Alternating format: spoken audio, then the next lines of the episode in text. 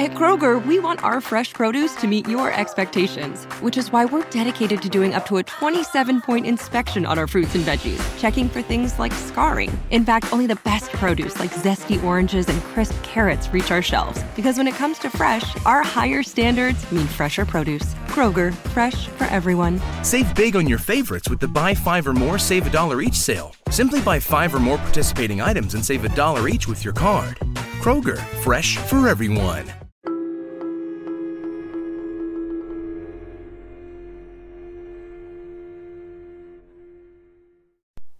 Okay, we are back with the second episode of the new year. I hope you guys liked Tuesday's episode on the Doodler. It was a really interesting case to me, and I had never heard about it before, actually. And I researched serial killers a surprising amount. So the fact that I had never heard of it was very odd to me. So I thought, why not cover it? This is another case today that I had never heard of before. So I didn't know about this case until Diana Lynn Harris's daughter followed me on Twitter. By the way, our Twitter is Great Unsolved, so go follow us there. We engage a lot on there. But this is how I learned of this case. So when I get follows from case pages, I tend to look into the cases right away because that'll determine if I follow them back or I just I like getting new cases presented to me. So if I get a follow from a case page, I go look into it and see if I can promote the case at all or just what the case is about, honestly. And this one caught my eye right away. So it's a really odd case, and it's one that I thought you would all find really interesting. But most importantly, this is a case that needs public attention. Her daughter is doing all she can to spread awareness, but I wanted to help as much as I could. It is so wonderful that these victims' families just advocate for them for so long, but a lot of the time it gets overlooked and it really shouldn't. These are all cases that need to be looked at and examined and brought to public attention. So that's what we're going to do today. We're going to look at the case of Diana Lynn Harris. So, Diana Lynn Harris went missing from Big Pine Key, Florida on June 6, 1981, and she is still considered endangered missing. Born on October 6, 1953, she would be 66 if she was still alive today but was 27 when she went missing. She is described as a white female with reddish blonde hair and blue eyes. She had glasses and dentures when she went missing. I believe it was partial dentures, not full dentures, but I cannot be certain on that. Her DNA is available in CODIS, so if there are Jane Does that come about, they can test the DNA against hers to see if it is her body. Since she hasn't been seen or heard from since her disappearance, foul play is suspected. All of her belongings were left behind, which also points towards foul play. If someone runs away, they normally don't leave behind everything. Being born and raised in o- O W O S S O, Michigan, it was a big move to Florida when she lost her job in 1980. She found a home with Gary Vincent Argenzio on Iris Drive in Big Pine Key.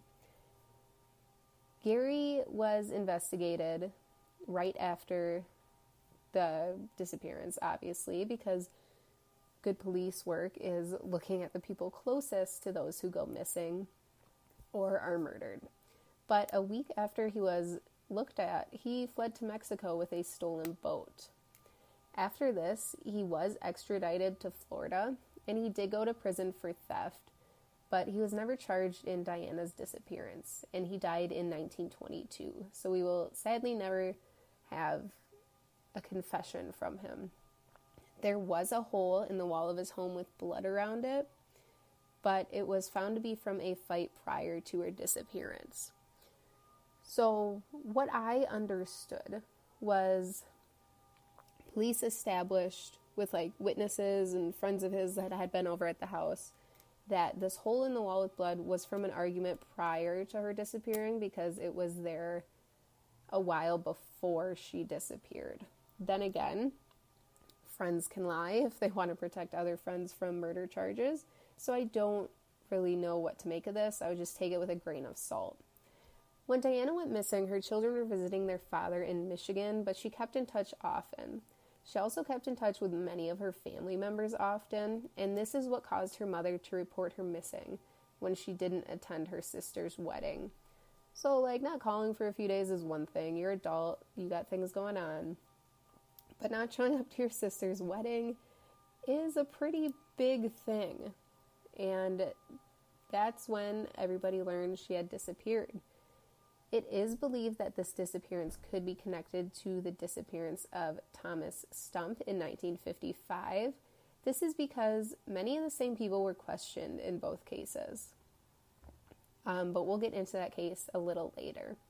At the time she went missing, she worked two jobs that both started in February of 1981 one at No Name Pub and one at Sugarloaf Key Lodge. So her daughter is, as I stated, a huge advocate for her case. And I did talk to her daughter, and she gave me permission to read a fairly long post on realcrimes.com about her mother's case.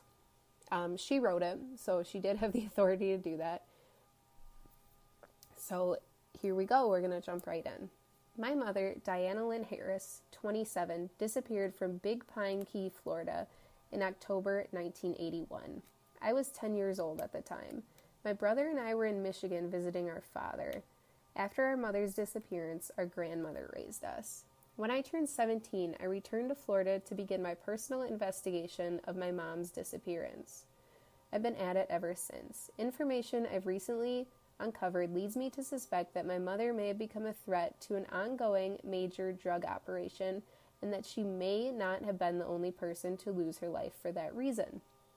I recently ran names connected to mom's disappearance through a search engine. When I ran the name Mark Rippin, an ex convict who was questioned in regards to my mom's case, I landed on the Real Crimes website. My heart dropped into my shoes when I discovered that Mark Rippin was also questioned as a possible suspect in the Tom Stump missing persons case and that several other individuals linked to my mother's case are also linked to Tom Stump's case.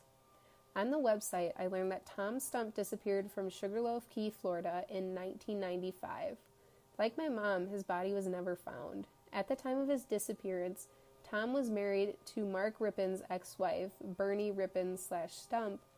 A few days prior to vanishing, Tom was telling people that he suspected Bernie of having an affair with a radio talk show host named Bill Becker. As soon as she was legally able to do so, Bernie married Becker. I recognized some of the names on the website and the message board as people my mom knew back in 1981. Mark Rippin, the ex con, Mark's then wife, Bernie, and their attorney friend, Mitchell Denker, were part of a tight knit group of friends who partied together, and some of whom actually lived together during that time period. My mom was introduced to that group by a new boyfriend Gary Vincenti Argenzio, who I've now found out was another ex convict and a close friend of Mark Rippin. Mark Rippin was then, and still is, a close friend of Bernie's fourth and current husband, Bill Becker, who was Bernie's live in boyfriend in 1980 and again began living with her after Tom Stump vanished in 1995. In October 1981, Mom phoned a friend in Michigan from a hot tub at attorney Mitchell Denker's party house on Big Pine Key and told her that a big drug drop off was scheduled and she was afraid the phone might be tapped. She also mentioned guard dogs. That's the last anybody ever heard from her. I've since been told by someone in law enforcement that certain police officers attended functions at that party house and that some lost their jobs because of the activities there. My grandmother filed missing persons reports in both Michigan and Monroe County, Florida. Nobody at the party house reported mom missing. One week after mom vanished, Gary Argenzio stole a boat that belonged to a man named Robert Thompson. Mitchell Denker told me that Gary also stole two motorcycles from him and possibly a gun. Mark Rippin has since told me that he and Denker owned a boat together, and Denker once allowed Gary to take this boat out, and Gary ran with it, ran it with no oil and blew the motor. That is why Gary took Robert Thompson's boat instead of Denker's. Another vehicle that was missing was a car that belonged to mom's friend Donna. Donna thought it was taken by a man named Mark, who lived in No Name Key, which is where Mark Rippin and his wife Bernie lived at that time. However, she also added that she believed that man was Mitchell Denker's cousin, who worked at Denker's law office. It's possible she may have confused Mark Rippin with Mitchell Denker's cousin, Michael Gilbert, who died of a drug overdose in the 80s. But which one was it? After Argenzio ran off to Mexico, Denker allegedly found Donna's car on a side road. He has stated that he believes Gary Argenzio took the car, perhaps to transport mom's body, and claims to have checked it for forensic evidence and found none. Denker is an f- attorney, not a forensic expert. Why didn't he turn the car over to authorities per- for a professional workup? Detective Richard Conrady and Detective Lynn McNeil of the Monroe County Sheriff's Department were originally the lead detectives in Mom's case. In June 1995, when Mom's case was being reinvestigated as a possible homicide, Detective Phil Harold questioned Mitchell Denker. Denker told Detective Harold that mom was murdered and suggested she speak with Argenzio's friend, Mark Rippin. Rippin told him he believed Argenzio killed mom and dumped her body in the ocean. In July 1982, Gary Argenzio was arrested in Mexico, but he wasn't charged with mom's murder. Instead, he was charged and found guilty of stealing Robert Thompson's boat. Mitchell Denker's cousin, Michael Gilbert, a member of Denker's law firm, defended Gary Argenzio pro bono. Argenzio was found guilty and sentenced to five years in prison. In May 1990, I contacted Mitchell Denker by phone, and he informed me that he'd sold the party house back in 1984. He said he was going to Turkey on business for two weeks and to call him when he got back.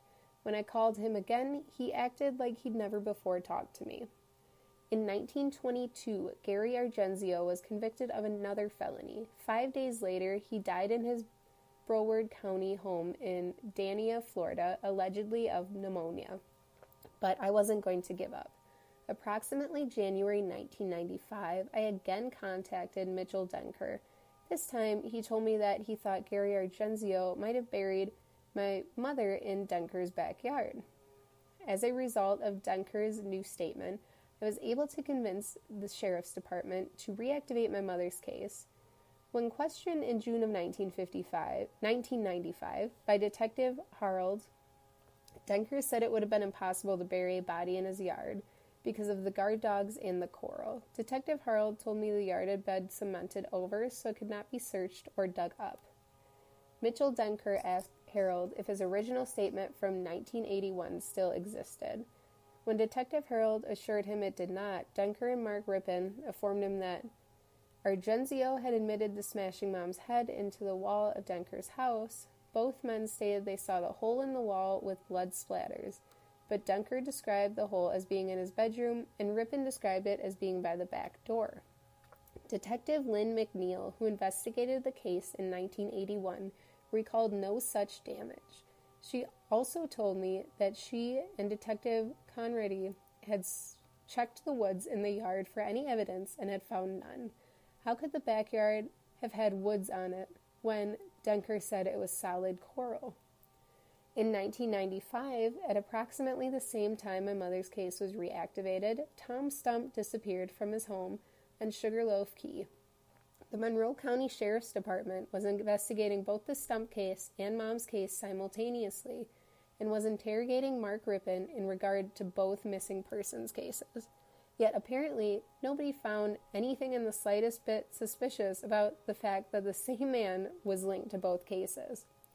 In the summer of 2003, Mitchell Denker was convicted of two felonies transporting monetary instruments and perjury.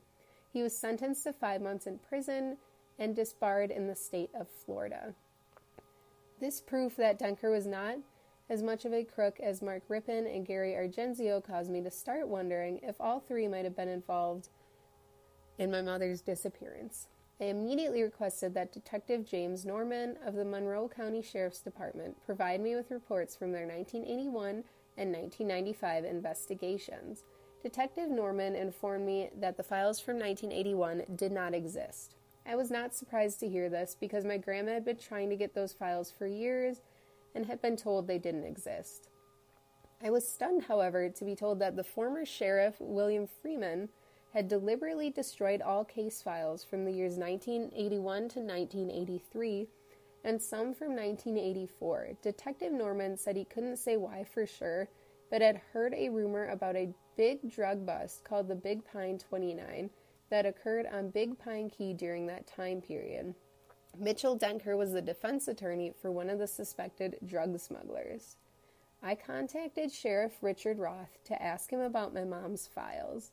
Sheriff Roth told me that in 1981 he was a detective and remembers this incident. He said it was uncommon thing for the sheriff to get rid of or it wasn't an uncommon thing for the sheriff to get rid of old case files. However, when mom's files were destroyed, they were not at all old. My grandmother was still communicating with the detectives about the case. But I did receive the reports from the 1995 investigation, which is how I got the names to run through the search engine.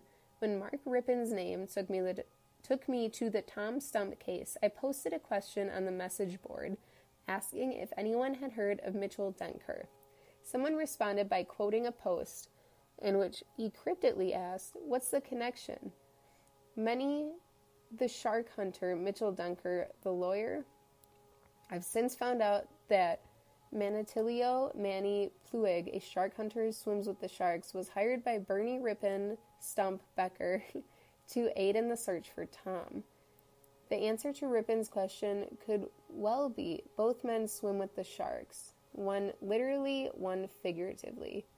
Someone else posted a quote from Bernie's deposition in which she admitted to living in Mitchell Denker's house. Since Bernie was married to Mark Rippon at that time, that would seem to suggest that they were both on the premises when mom vanished. Bernie had since told me she knew my mom, and my mom showed her photos of her brother and me. Yet Bernie didn't bother to report mom missing, even though Bernie's own husband said he saw a hole in the wall that was made by mom's head.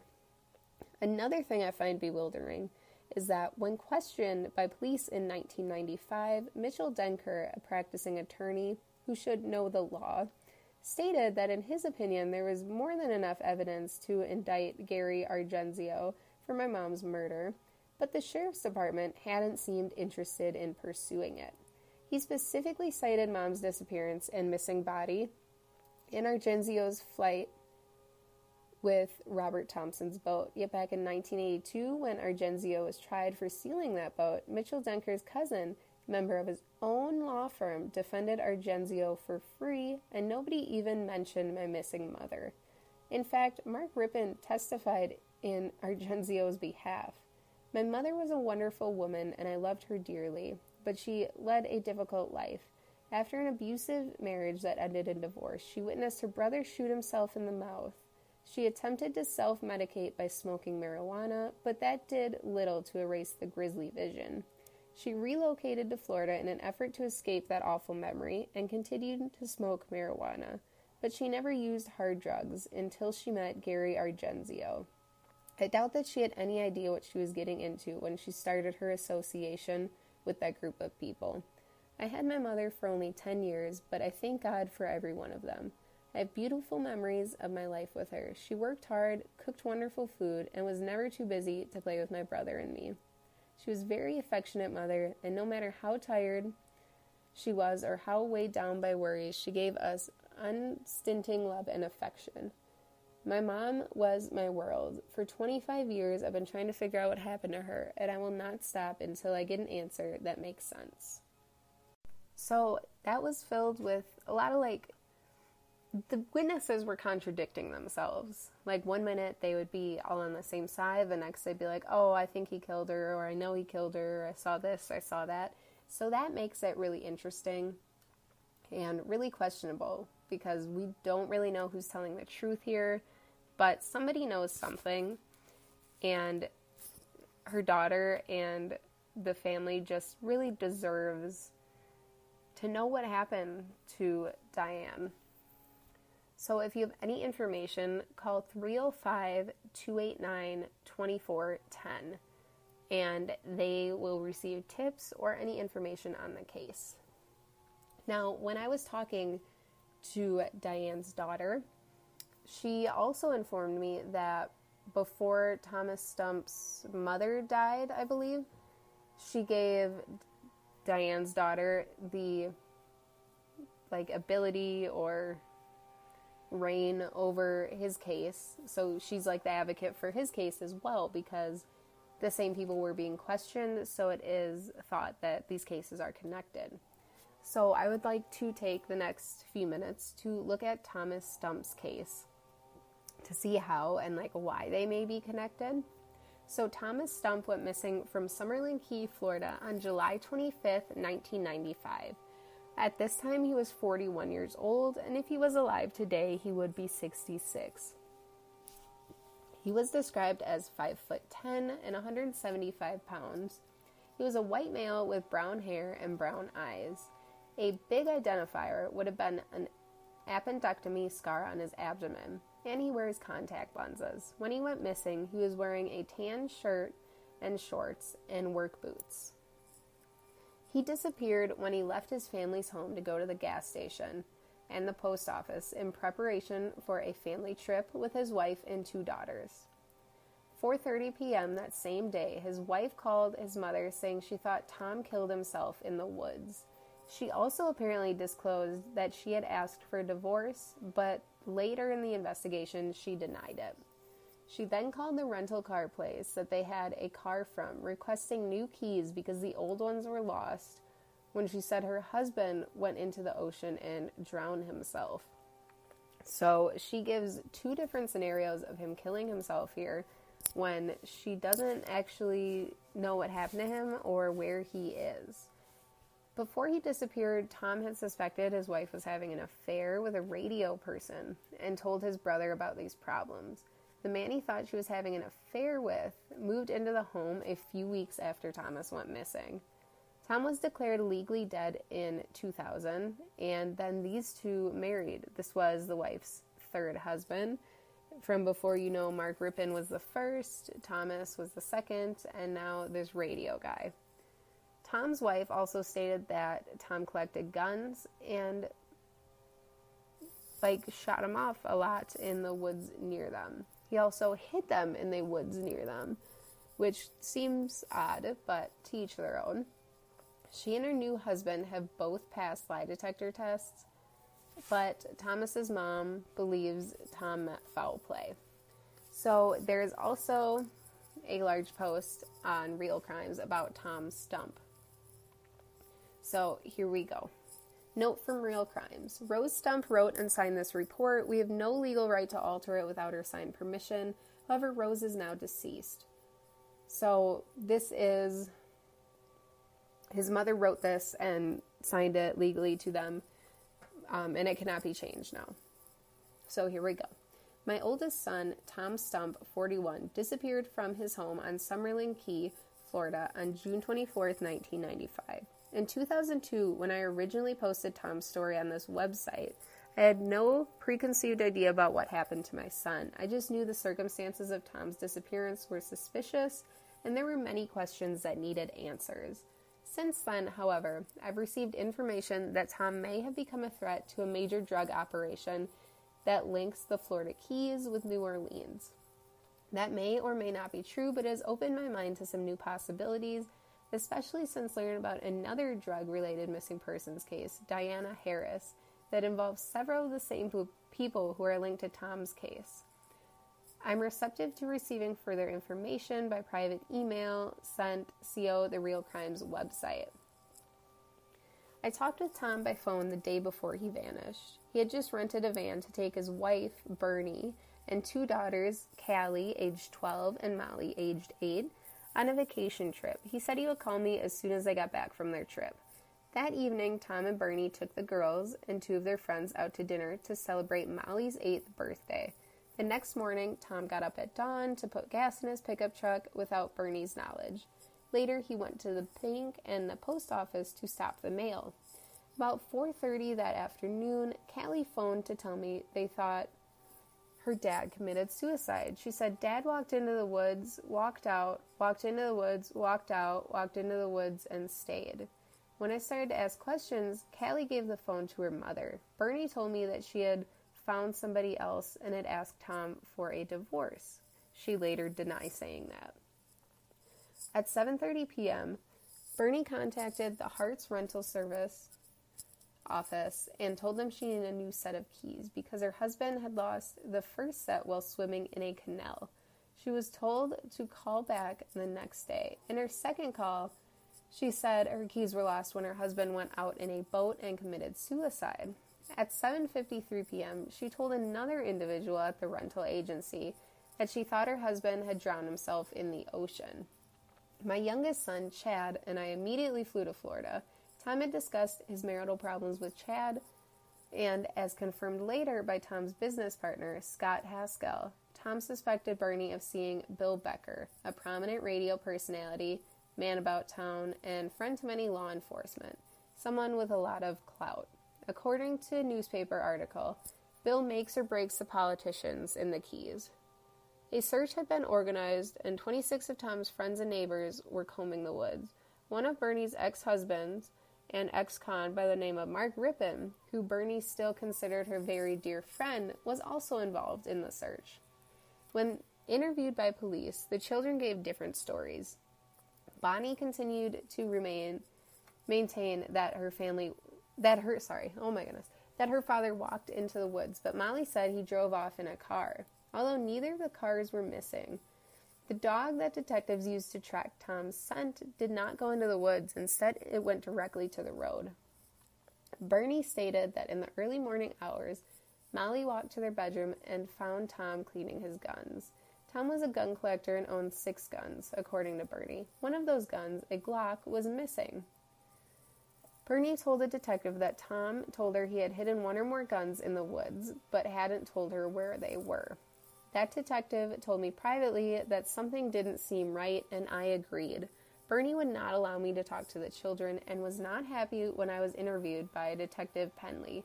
After taping interviews with Bernie, the girls, and me, Penley stated in her report The complaint followed me out of the car and seemed extremely nervous about my conversation with the victim's mother.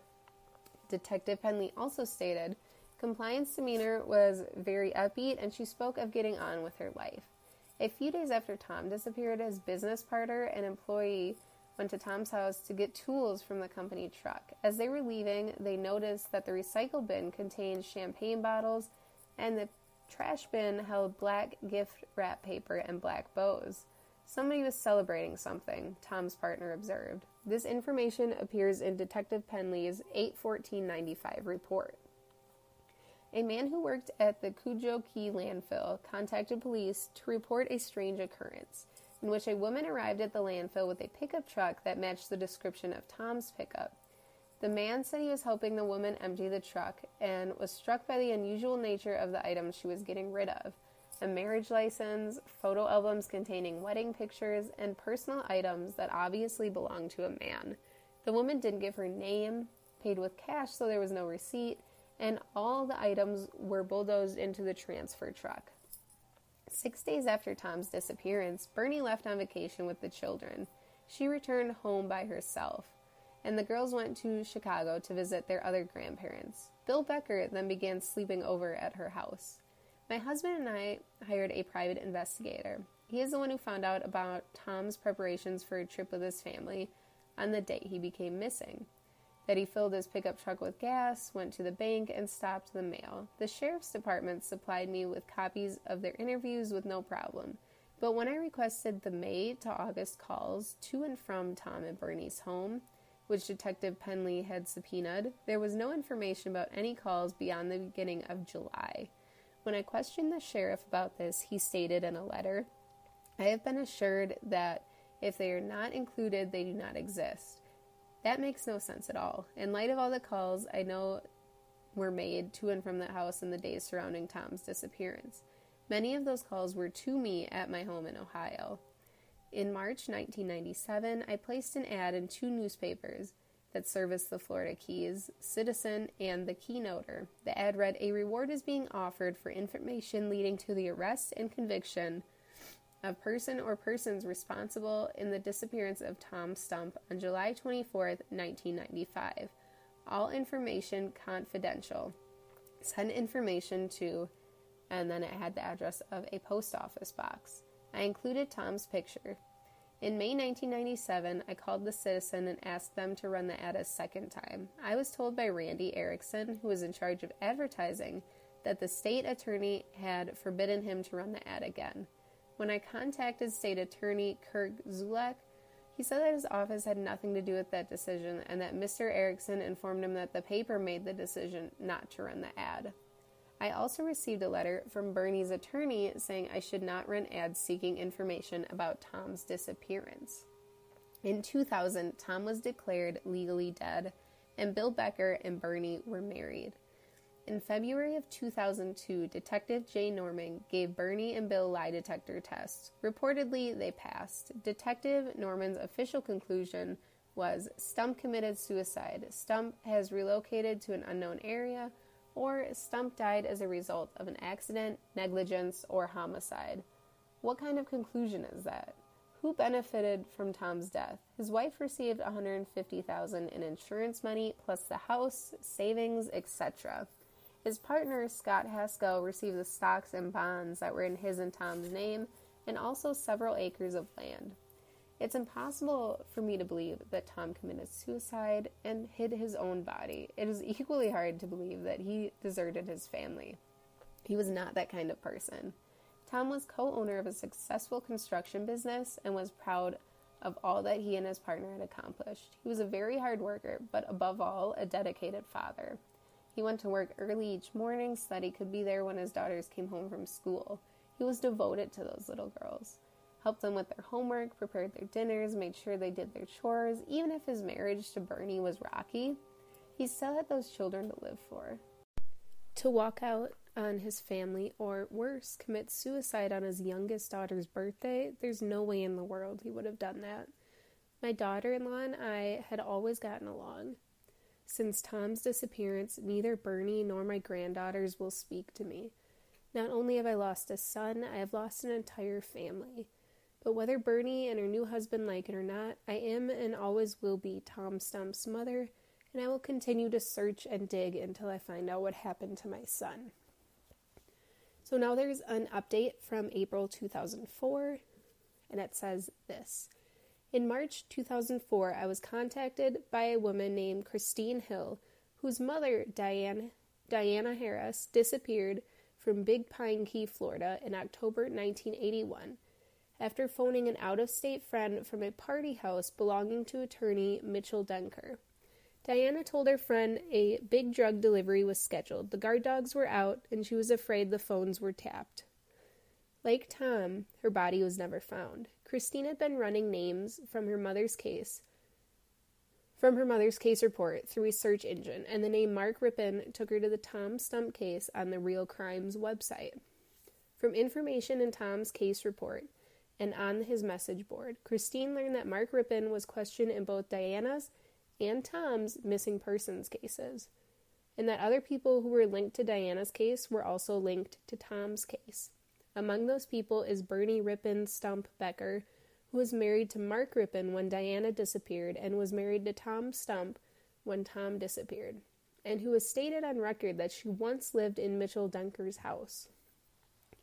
In 2003, Denker was convicted of two felonies transporting monetary instruments and perjury, sentenced to prison, and disbarred in the state of Florida. P.S. In a town near us, they are putting down bricks around the downtown with family names on them. We had one with Tom's name. I guess this will be the closest to a tombstone we can give him. This memory stone to honor Tom's life on earth has the symbol of a buckeye leaf to signify Tom's closeness to his Ohio roots. May Tom rest in peace.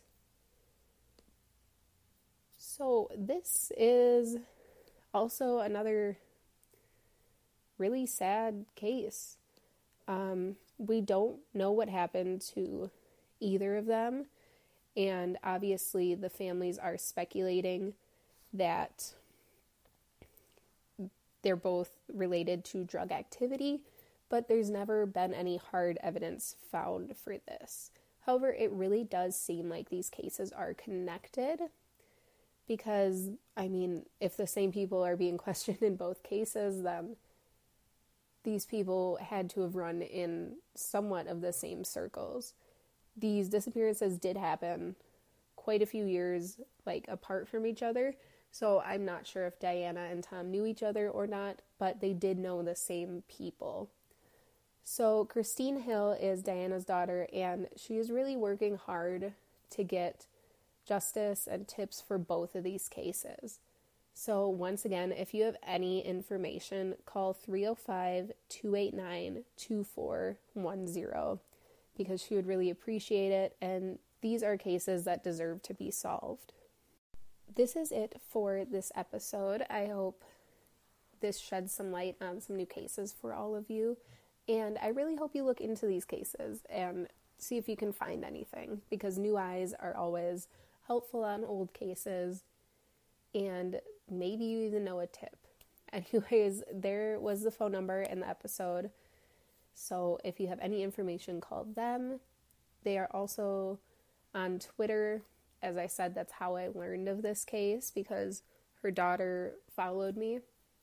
So they are on Twitter as well. Also, follow us on Twitter at Great Unsolved, and we can always help put you in contact with her. Um, Anyways, this is the end of our second episode of 2020. On Tuesday, we will be back with another missing persons case. This is a child missing persons case, and it really seems like the stepmom in this case is the culprit. Like, it's another case where it seems we know exactly who did it, but they can't really convict them. So, it should be interesting. So tune in Tuesday for the case of Kyron Horman, a missing child.